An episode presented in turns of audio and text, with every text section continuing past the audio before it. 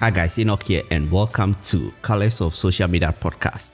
By the time this episode ends, you will get to know about email marketing and why you should include it in your digital marketing strategy if you get a chance.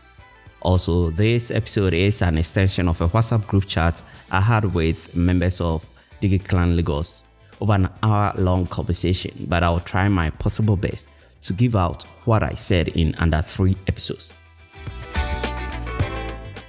So, this episode will begin a series of episodes under email marketing. Thank you for tuning in. If you are new, subscribe to this podcast. Thank you. And if you've been with me since the beginning, thank you and continue sharing this podcast with your network.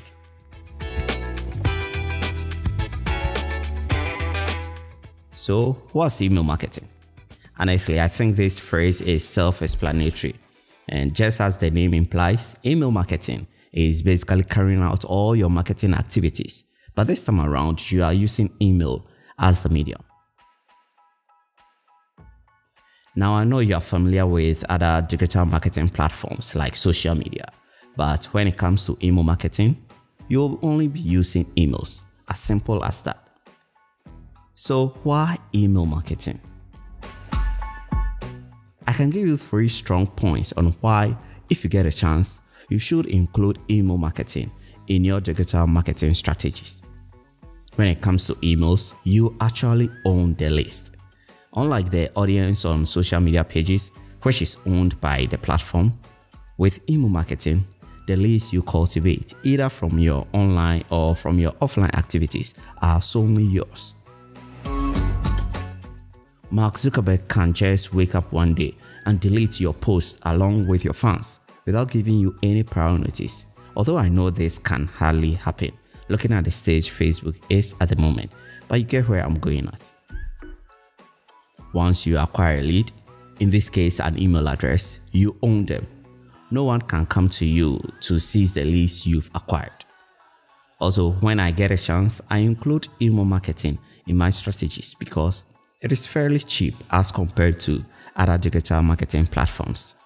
Having constantly experienced this myself, with a healthy email list and the right message you're spending on email marketing as compared to other marketing channels is relatively low, even much lower when you are using some free email marketing service providers.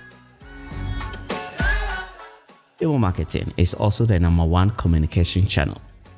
And I know it may sound mundane, but email surpasses social media, uh, influencers, SMS, and other platforms you might know as the number one communication channel. At least 99% of customers check their emails on a daily basis, and that can't be said of other communication channels. But guys, don't just take my word for this. Ask your audience.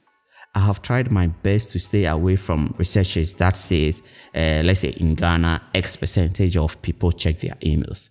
And what I usually do is I ask my audience, get into email marketing with baby steps. If you have doubts and if you find the benefits in it, then you go fully in. So in summary, I would always choose email marketing because one, it can increase revenue. Two, it is a perfect communication channel.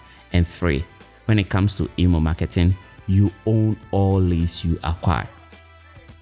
Now, how do you get started with email marketing? My next episode will answer this question.